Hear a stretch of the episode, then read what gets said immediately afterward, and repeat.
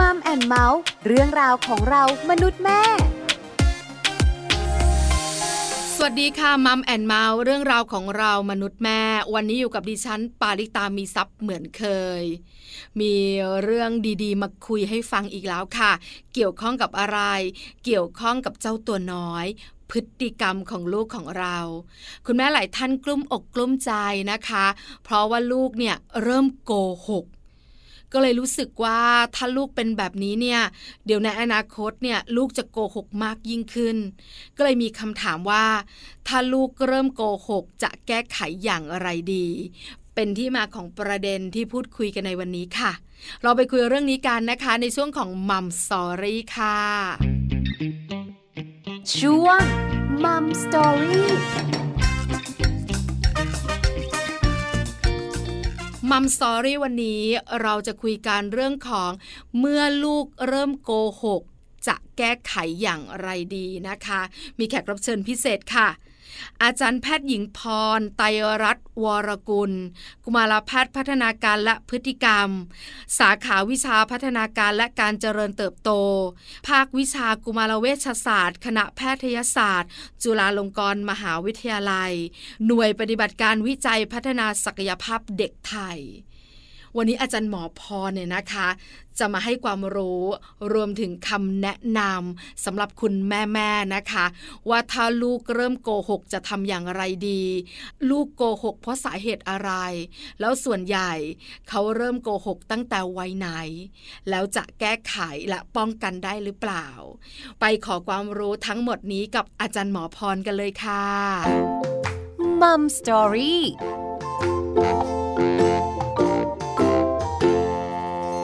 วัสดีค่ะ อาจารย์หมอพรคะค่ะ สวัสดีค่ะ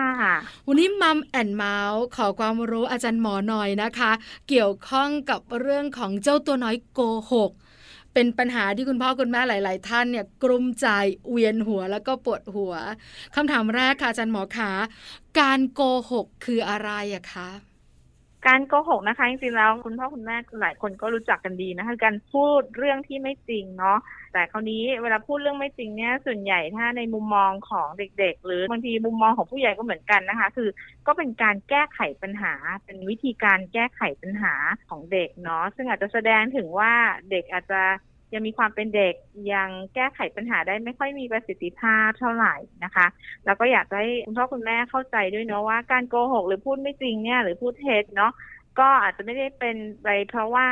เด็กตั้งใจที่จะทำให้คุณพ่อคุณแม่เสียใจนะคะมันเป็นการที่พูดเรื่องที่ไม่จริงเนาะเหมือนเป็นการแก้ปัญหาโดยที่เขาอาจจะไม่รู้ว่ามันจะถูกหรือมันจะผิด แต่บางครั้งเขาใช้แล้วเนี่ย มันได้ผล แบบนั้นไหมคะอาจารย์หมอแล้วเขาก็เลยติดใช้แบบนี้ไปบ่อยๆ ใช่ หรือว่าอาวุธภาวะของเขาเนาะเขาก็อาจจะไม่รู้ว่า เอ๊ะ แล้วเราจะแก้ปัญหานี้ยังไง ก็เลยอะลองโกหกดูอะบางทีพอโกหกแล้วมัน work เขาก็เลยใช้นี้ต่อไปนะคะค่ะ คราวนี้คำถามต่อมาค่ะ อาจารย์หมอคะคือเด็กๆเนี่ย ส่วนใหญ่เขาจะเริ่มโกหก หรือมีการโกหกเกิดขึ้นในวัยไหนอะคะอายุสักเท่าไหร่อะคะ ค่ะ อันนี้ก็เป็น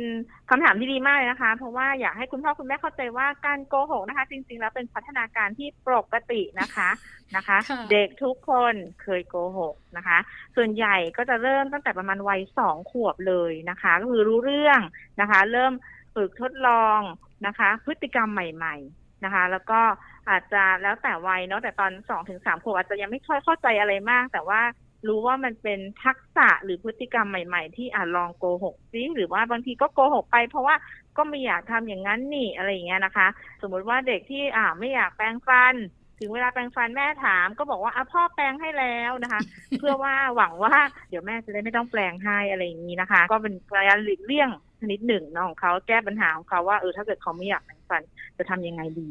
นะคะ แล้วก็ส่วนใหญ่ก็จะเพิ่มมากขึ้นนะคะ ตามวัย นะคะสิ่งที่น่าสนใจก็คือมีงานวิจัยเนาะพูดถึงตรงนี้อายุที่เพิ่มขึ้นนะคะ นักวิจัยเนาะเอาของมาแล้วก็ปิดไว้แล้วก็บอกเด็กๆว่า ไม่ให้เปิดนะ เพราะว่าสองสามขวบเนี่ยนะคะ ประมาณครึ่งหนึ่งเนาะจะไปเปิด เปิดเสร็จแล้วก็มีจำนวนหนึ่งเลยที่จะโกหกว่าไม่ได้เปิดนะคะ แต่พอมาถึงสี่ขวบปั๊บนะคะ เริ่มมีการควบคุมอารมณ์และควบคุมตัวเองได้มากขึ้นอืมนะคะ ตรงที่จะไปเปิดเนี่ยก็น้อยลงเนาะ แต่คนที่ไปเปิดอะ ก็จะโกหกมากขึ้น เพราะฉะนั้นบางส่วนหนึ่งก็เป็นการเข้าสังคมทักษะของเขาเนาะว่าอุ๊ย ฉันทำอะไรผิดไปแล้วจะพยายามเหมือน cover up ไม่ให้ใครรู้ ว่าฉันทำผิดไปฉันก็เลยโกหกนะคะค่ะส่วนใหญ่แล้วจะเป็นหนักขึ้นเรื่อยๆเนาะ จนถึงช่วงประมาณสิบสิบเอ็ดปี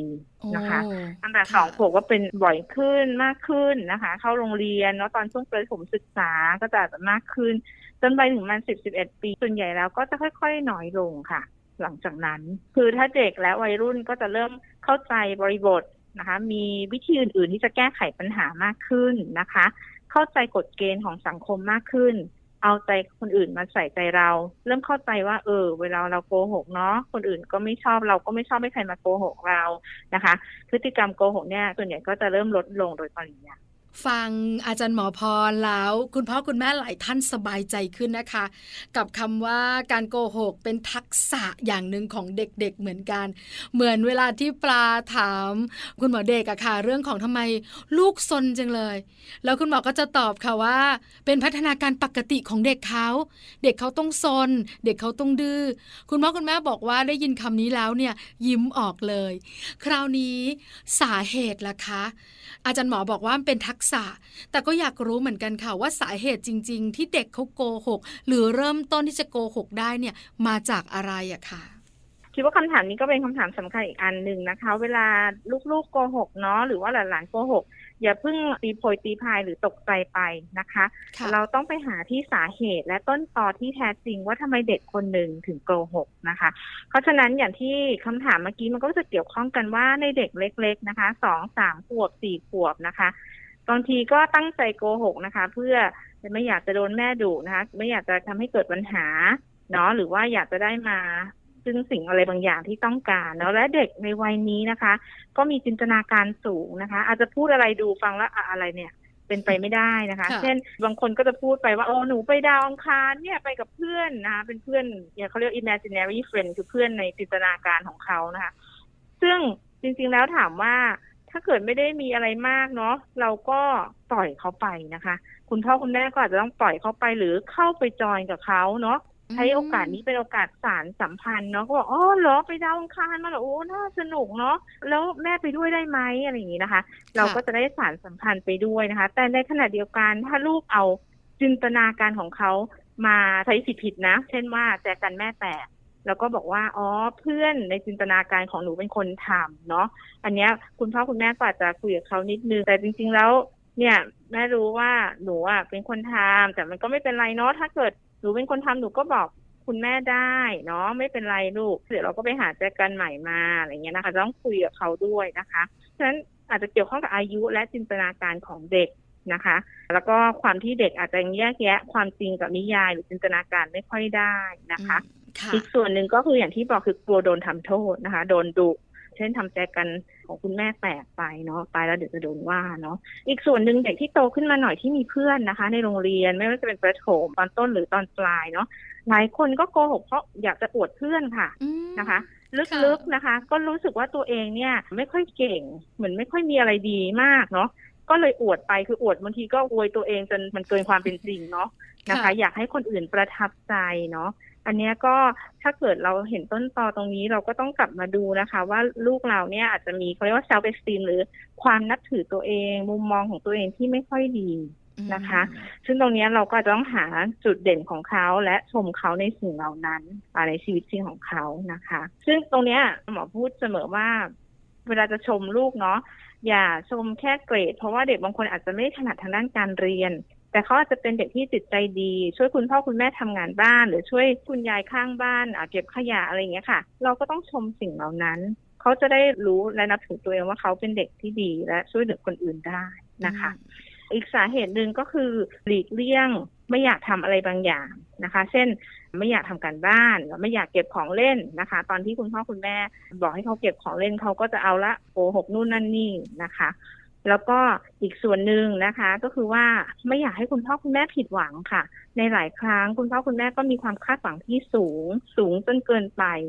นะคะสำหรับเด็กคนหนึ่งอาจจะแบบคาดหวังว่าเขาจะต้องทำกันบ้านให้ได้ เรียนทุกอย่างให้เรียบร้อย ซึ่งมันอาจจะยากเกินไปด้วยสติปัญญาของเขาหรือด้วยศักยภาพของเขา แต่เขาก็โกหกว่าเขาทำทุกอย่างเสร็จแล้วเพราะว่า รู้สึกว่าเอออยากทำให้พ่อแม่ภูมิใจนะคะ เพราะฉะนั้นในกรณีนี้คุณพ่อคุณแม่ก็อาจจะต้องกลับมามอง แล้วก็ปรับความคาดหวังของเรานะคะ และสิ่งที่เราชมลูกอาจจะต้องเปลี่ยนไป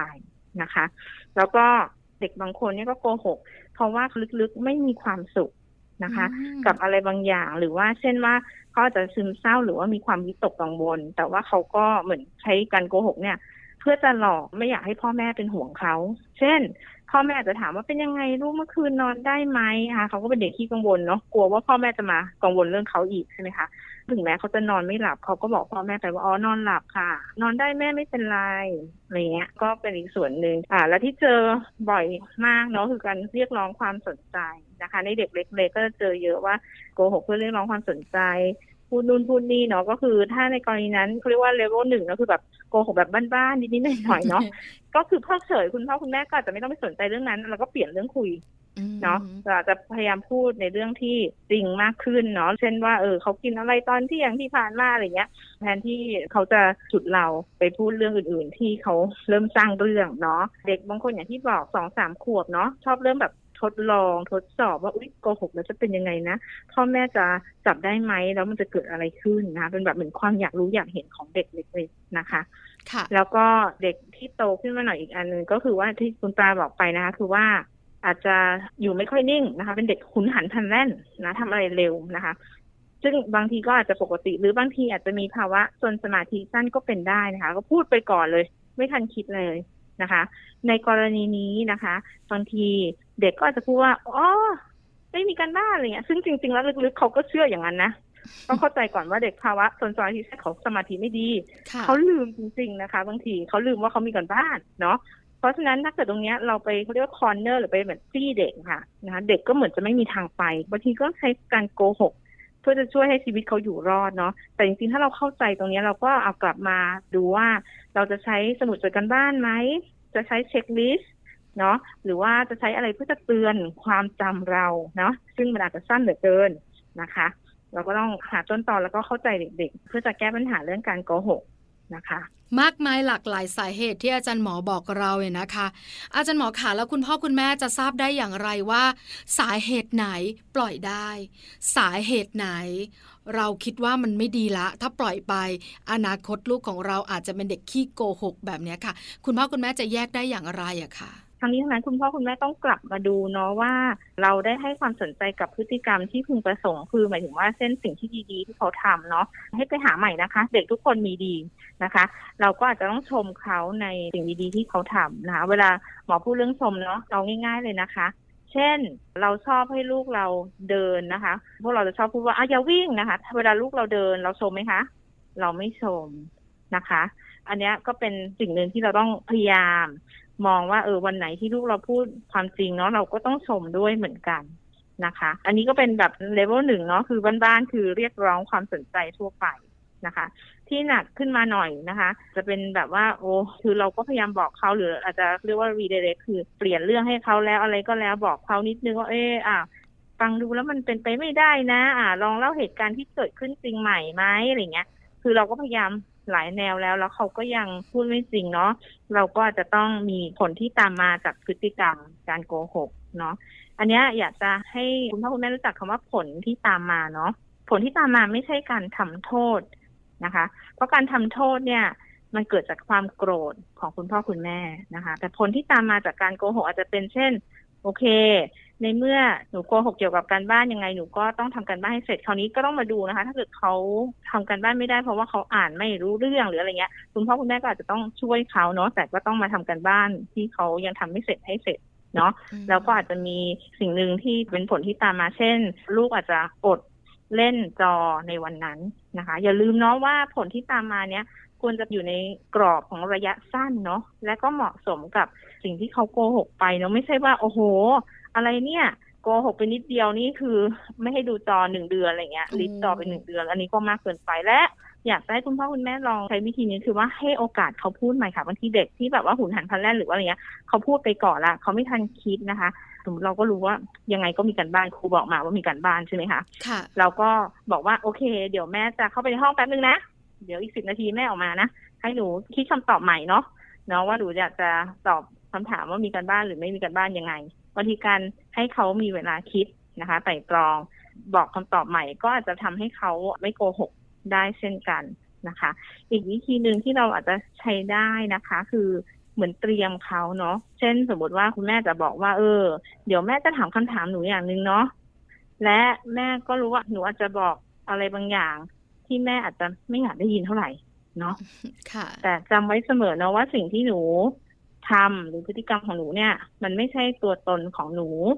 แม่ก็จะรักหนูไม่ว่าจะเกิดอะไรขึ้น แล้วบางครั้งการบอกความจริงก็ดีกว่า การโกหกก็ต้องบอกเขาอย่างนี้ยค่ะแล้วค่อยถามเหมือนเตรียมตัวเขานะคะ ถ้าเกิดเราทำสิ่งเหล่านี้หลายครั้งแล้วเนาะลูกยังโกหกซ้ำๆบ่อยๆ นะคะ และโดยเฉพาะถ้าเกิดมันเกี่ยวข้องกับเรื่องที่รุนแรง เช่น มีความเสี่ยงการใช้ยาเนาะในวัยรุ่นอาจจะเรื่องเพศสัมพันธ์นะคะ หรือว่าการออกไปหนีเที่ยวตอนดึกๆอะไรอย่างเงี้ยนะคะ มันเริ่มหนักและรุนแรงและอาจจะอันตรายต่อลูกเรานะคะ แล้วเราก็ได้คุยกับลูกแล้วนะคะ อาจจะเป็นเวลาที่เราอาจจะพาลูกไปพบกุมารแพทย์ได้เนาะเพื่อจะคุยเรื่องเหล่านี้เพิ่มเติมอืมนะคะค่ะทั้งนี้ทั้งนั้นนะคะ อยากจะให้คุณพ่อคุณแม่กลับมามองตัวเองด้วย บางทีเราก็ต้องประเมินพฤติกรรมของเราเองนะคะ เพราะว่าไม่รู้ว่าคุณปลาเคยรู้จักไวท์ไลน์ไหมมันมีการโกหก บางอย่างที่ผู้ใหญ่ทำโดยที่ไม่ได้คิดอะไรมากเนาะเป็นทักษะสังคมอย่างหนึ่งเช่น สมมุติว่าเพื่อนเอาขนมหรือเอาอาหารมาให้เราถึงแม้มันอาจจะไม่อร่อยเราก็บอกว่าอ๋ออร่อยอะไรอย่างเงี้ยเนาะค่ะนะคะใช่ไหมคะนี่ก็คือการโกหกนะคะ จริงๆแล้วนะคะ ถ้าลูกเราเห็นว่าเราทำอย่างนี้เออเขาก็อาจจะเรียนรู้ว่าอ้าว โกหกได้นี่แม่ยังโกหกเลยอืมเนาะเพราะฉะนั้นอันเนี้ยก็เป็นอะไรที่เราจะต้องเริ่มจากตัวเราเองก่อนว่า เราจะสอนลูกยังไงหรือว่า โอเค ถ้าเกิดอย่างนั้นกับลูกเราหรือว่าสมมติคุณยายให้ของขวัญมาวันเกิดเราแต่ลูกเราบอกไม่ชอบเนาะแต่ว่าเราก็บอกว่าเออ ก็บอกคุณยายได้ว่าเราขอบคุณเนาะเราก็อาจจะไม่ได้จำเป็นเพราะว่าโอ้เราชอบมากอะไรอย่างนี้มันนั่นก็เป็นการโกหกใช่ไหมคะอืมแต่เราค่ะบอกคุณยายว่าเออเรา ขอบคุณมากเลยที่คุณยายนึกถึงอะไรอย่างเงี้ยค่ะ ก็สอนเขาให้พูดความจริงได้ด้วยเหมือนกัน ที่สำคัญที่สุดคือว่า อย่าตีตราลูกว่าเป็นเด็กขี้โกหกเนาะนะคะ บางทีพอลูกโกหกมากๆเข้าบางทีเราก็รู้สึกว่าอะไรเนี่ยหนูนี่เป็นเด็กขี้โกหกเนาะแล้วก็อยากจะให้ผู้ปกครองจำไว้ว่า เสียงเนาะที่เราพูดไปเกี่ยวกับลูกเนาะมันจะเข้าไปอยู่ในตัวเขาค่ะ แล้วมันจะเป็น เสียงและคำพูดที่เขาพูดกับตัวเอง เขาจะพูดกับตัวเองว่าอ๋อแม่บอกว่าเราเป็นคนขี้โกหก เออ เราเป็นเด็กขี้โกหก ใช่ใช่เราเป็นเด็กขี้โกหกนะคะ แล้วเหมือนเขาก็จะไปเชื่อตรงนี้ เพราะฉะนั้นไม่ใช่เรื่องแค่โกหกเนาะแต่ว่าอะไรก็ตามอย่าไปตีตราลูกเนาะมันเหมือนกับว่า ถ้าพูดอะไรอยากจะให้พูดในเชิงบวกเนาะเพราะสิ่งเหล่านั้นจะเป็นเสียงเขาเรียกว่า inner voice คือเสียงลึกๆในตัวลูก แล้วมันก็จะมีผล ต่อมุมมองของลูกต่อตัวเองนะคะ แล้วก็เป็นการสร้างตัวตนที่แท้จริงของเขาในอนาคตเนาะอาจารย์หมอขามีคุณแม่ไก่เนี่ยฝากคำถามไว้กับแม่ปลาเรื่องของลูกโกหก คุณแม่ไก่บอกว่าที่บ้านเนี่ยไม่มีใครโกหกเลย แต่มีคุณป้าคนหนึ่งที่อยู่บ้านใกล้ ๆ กัน เป็นญาติๆกันนี่แหละค่ะ เขาเป็นคนที่ชอบโกหก แล้วเขาก็โกหกในเรื่องต่างๆ ของชีวิต จนชีวิตของคุณป้าท่านเนี้ยมีปัญหาตลอดเลย แล้วไม่ค่อยมีใครอยากคุยด้วย แต่ลูกของเราด้วยความเป็นญาติกันนะคะเวลาคุณแม่ไม่อยู่ก็ไปอยู่กับคุณป้าท่านนี้คุณแม่ไก่ก็เลยกังวลว่า ถ้าไปอยู่บ่อยๆ แบบเนี้ยไปอยู่ใกล้ๆแบบเนี้ยเขาจะซึมซับความโกหกจากคุณป้า มาสู่ตัวเขาหรือเปล่าอะค่ะ อันนี้ก็กลับไปที่ที่เราคุยกันไว้เมื่อกี้เนาะว่าในฐานะพ่อแม่ควรจะประเมินพฤติกรรมของตนเองค่ะเด็กเนี่ยมอจะเปรียบเสมือนฟองน้ำเนาะคือเขาก็จะเรียนรู้จากสภาพแวดล้อมรอบข้างเขานะคะ โดยเฉพาะคนที่เลี้ยงดูเขา ซึ่งตรงนี้ถามว่ามีผลไหมหมอว่าก็มีผลเนาะแต่เราก็เป็นพ่อแม่ยุคใหม่เนาะหมอก็เข้าใจว่าคุณพ่อคุณแม่ก็จำเป็นต้องทำงาน แล้วเราก็จำเป็นที่จะต้องไปฝากคุณป้าเลี้ยงใช่ไหมค่ะ ถ้าในกรณีนั้นเราก็อาจจะต้องบอกลูกเรานะคะ ว่าอะไรควรอะไรไม่ควร แต่ในขณะเดียวกันลูกเราโตพอเนาะหมอก็อยากจะให้คุณพ่อคุณแม่เริ่มสอนลูกในเชิงว่าเออเราอาจจะไม่เข้าใจเบื้องลึกของคนแต่ละคนนะคะ ซึ่งอันเนี้ยไม่รู้เหมือนกันว่าคุณคุณพ่อคุณแม่เข้าใจเบื้องลึกของคุณป้าคนนี้มากน้อยขนาดไหนเนาะว่าเขาโตขึ้นมายังไง แล้วมันมีเหตุการณ์อะไรที่ทำให้คุณป้าต้องโกหกหรือเปล่าตอนเด็กๆนึกออกไหมค่ะเรื่องนี้เราก็พยายามเข้าใจแต่ในขณะเดียวกัน เราก็รักคุณป้าเพราะคุณป้าเป็นป้าเรา แต่ว่าเราก็ไม่ได้จะเอาพฤติกรรมนั้นมาทำเนาะอ่ายังไงกฎเกณฑ์ของบ้านเราก็คือว่าเราไม่อยากให้มีการโกหกในบ้านเรา เพราะว่าเวลาใครโกหกเนี่ย มันก็เหมือนกับว่าทำให้ความไว้เนื้อเชื่อใจหรือการไว้วางใจในคนสองคนเนี่ย มันเสียไปพ่อแม่ก็เลยไม่อยากให้หนูโกหกเนาะแต่ในขณะเดียวกันต้องมาดูด้วยเนาะว่า ที่บ้านเราเนี่ยแบบเราเปิดกว่างคือเด็กอะรู้สึกสบายและสะดวกใจขนาดไหนที่จะปรึกษาเรื่องต่างๆ หรือบอกผู้ใหญ่ในเรื่องต่างๆ ถ้าเกิดบ้านและครอบครัวเรามีความมั่นคงปลอดภัยแล้วคือเด็กรู้สึกว่าเออเขาพูดอะไรได้ถึงแม้เขาทำอะไรผิดเนาะคุณพ่อคุณแม่ก็จะรับฟังนะซึ่งมันก็ไม่ง่ายเนาะเวลาลูกเราโกหกขึ้นมาบางทีเราก็โกรธเนาะถ้าเกิด เราตระหนักรู้ว่าเราโกรธให้คุณพ่อคุณแม่ไปเขาเรียกว่า take a break ไปพักแป๊บหนึ่งเนาะอืมอืมแล้วก็เมื่อพร้อมก็กลับมาฟังเขาเนาะต้องมีความสงบเหมือนกัน เพื่อจะฟังมุมมองของลูกด้วยนะคะอย่าลืมเนาะว่าเราจะมุ่งเน้นที่จะจัดการหรือว่าที่จะดีลกับพฤติกรรมการโกหก เรายังรักลูกเราเสมอเนาะแล้วเราก็ไม่ได้จะโทษหรือจะจับผิดเขาอืมนะคะ อาจารย์หมอคะคำถามนี้ไม่แน่ใจว่า ถามแล้วจะได้คำตอบชัดเจนไหม เพราะอาจารย์หมอบอกว่าการโกหกของเด็กคือทักษะอย่างหนึ่ง เพราะฉะนั้นเนี่ยคุณแม่หลายคนคงไม่อยากให้ลูกโกหก เราสามารถป้องกันลูกเราไม่ให้เป็นเด็กโกหก หรือเริ่มต้นโกหกได้ไหมคะอาจารย์หมอคะอย่างที่บอกมันคือทักษะหรือว่าจะเป็นพัฒนาการอืมตามวัยของเขาค่ะเนาะซึ่งมันก็เกิดขึ้น อันนี้คืออยากให้คุณพ่อคุณแม่รู้เลยมันเกิดขึ้นแน่ๆโอเคไหมเออคุณพ่อคุณแม่จะรู้ค่ะหรือไม่รู้อันนั้นอีกเรื่องหนึ่งโอเคไหมค่ะนะคะ ในเด็กทุกคนน่ะ ในชีวิตเขานะคะ ไม่ว่าจะเป็นตอนสองขวบสามขวบหรือสี่ขวบเนาะเขาก็จะมีเนาะคราวนี้อย่างที่บอกคือมันจะใหญ่เล็กขนาดไหนที่เราคุยกันเมื่อกี้ถ้าเกิดมันเป็นเรื่องที่แบบเขาพูดในเชิงจินตนาการ หรืออะไรไม่ได้มีเรื่องใหญ่อะไรมาก เราก็เข้าใจว่าเขาแบบเอออยู่ในโลกจินตนาการเขาปล่อยไป เนาะค่ะแต่อย่างที่บอกถ้าเกิดมันเริ่มอันตรายนะคะ เริ่มรุนแรงเนาะก็อยากให้คุยกันอย่าลืมเรื่องบทที่ตามมาหลังจากที่เขาโกหกนะคะ ไม่ใช่ว่าเออโกหกก็โกหกไปไม่เกิดอะไรขึ้น อันนี้คือหมายถึงว่า ถ้ามันเริ่มรุนแรงมากขึ้น เราก็ต้องคุยกับเขาว่า โอเค ในเมื่อหนูพยายามโกหกเพื่อจะหลีกเลี่ยงงานบ้านเนาะยังไงเราก็ต้องหางานบ้านที่เหมาะสม เด็กก็ยังต้องทำและรับผิดชอบงานบ้านที่เหมาะสมกับความสามารถของเขาเนาะ ก็ยังต้องทำอยู่นะคะ เพราะฉะนั้นอันเนี้ยก็บอกเขาได้เวลาเราคุยกับลูกนะคะ ในเรื่องพวกเนี้ยเป้าหมายของเราไม่ใช่ที่จะคอร์เนอร์เด็กหรือแบบเหมือนทำให้เขารู้สึกจนตรอกแต่เป็นการช่วยให้เขาเข้าใจว่า เออ มันมีการแก้ปัญหาแบบอื่นๆเนาะที่ไม่จำเป็นต้องโกหก ส่วนหนึ่งที่อยากจะเพิ่มอีกนิดนึงก็คือว่าคุณพ่อคุณแม่บางคนก็อาจจะเคยได้ยินเนาะนิทานอีสปอะไรต่างๆ เนาะค่ะแต่ก็คือถ้าเกิดเราจะเลือกนิทานที่จะอ่านกับลูกเราเกี่ยวกับการโกหกเนาะจริงๆแล้วถ้าเป็นไปได้เนาะอยากให้คุณพ่อคุณแม่เลือกในเชิงว่าเออเป็นการแก้ไขปัญหา ถ้าเราจำได้นิทานอีสปก็จะบอกว่าแล้วก็ไม่มีใครเชื่อคำพูดของเด็กที่โกหกอีกเลย อันนั้นมันก็จบอย่างนั้นแล้วมันก็ค้างคานึกออกไหมค่ะ ถ้าเกิดเราเลือกนิทาน อยากให้เลือกในเชิงว่า เออ เราหาวิธีอื่น ที่จะจัดการหรือว่าหาวิธีอื่นที่จะแก้ปัญหา แทนที่จะโกหก หนังสือในเชิงบวก อย่างเงี้ย อาจจะดีกว่านะคะอืมแล้วเด็กก็จะได้เรียนรู้การแก้ปัญหาอื่น ๆด้วยนะคะ ในวิธีอื่นๆค่ะน วันนี้ครบถ้วนจริง ๆนะคะสำหรับความรู้และคำแนะนำจากอาจารย์หมอค่ะ อาจารย์หมอสุดท้ายอาจารย์หมออยากจะฝากอะไรไหมเพิ่มเติม หรืออยากจะทิ้งท้ายอะไรสำหรับประเด็นที่เราคุยกันวันนี้ค่ะ สุดท้ายอยากให้คุณพ่อคุณแม่พยายามนะคะ ชมลูกเนาะเวลาที่ลูกพูดความจริงนะคะแล้วก็บอกเขาไปตรงๆเลยค่ะ แม่รู้ว่ามันลำบากเนาะที่หนูจะพูดความจริงอันเนี้ยนะคะ แต่แม่ก็ขอบคุณมากเนาะที่หนูพูดความจริงนะคะ สุดท้ายแล้วถ้าเกิดหมายถึงว่าตอนแรกเขาโกหกเสร็จแล้วเขาพูดความจริงทีหลังเนาะเราให้เวลาเขาพูดความจริงทีหลังนะคะ เราก็ยังต้องมีบทที่ตามมา แต่แทนที่เราก็จะบอกเขาไปตรงๆเลยเนาะว่าแทนที่จะยึดโทรศัพท์หนึ่งอาทิตย์เนาะแม่ก็จะยึดโทรศัพท์หนึ่งวันอืมนะคะค่ะ แล้วก็อย่าลืมว่าลูกๆเรียนรู้จากการกระทำของเรา เพราะฉะนั้นอย่าลืมประเมินพฤติกรรมของเราด้วยนะคะ แล้วก็อย่าตีตราลูก ทุกคำพูดที่เราพูดไป จะกลายเป็น inner voice หรือเสียงข้างในของเด็กๆ ที่เขาพูดกับตัวเอง ว่าเขาเป็นยังไงหมอเชื่อว่าคุณพ่อคุณแม่ทุกคนอยากให้ลูกเป็นคนดีเนาะและก็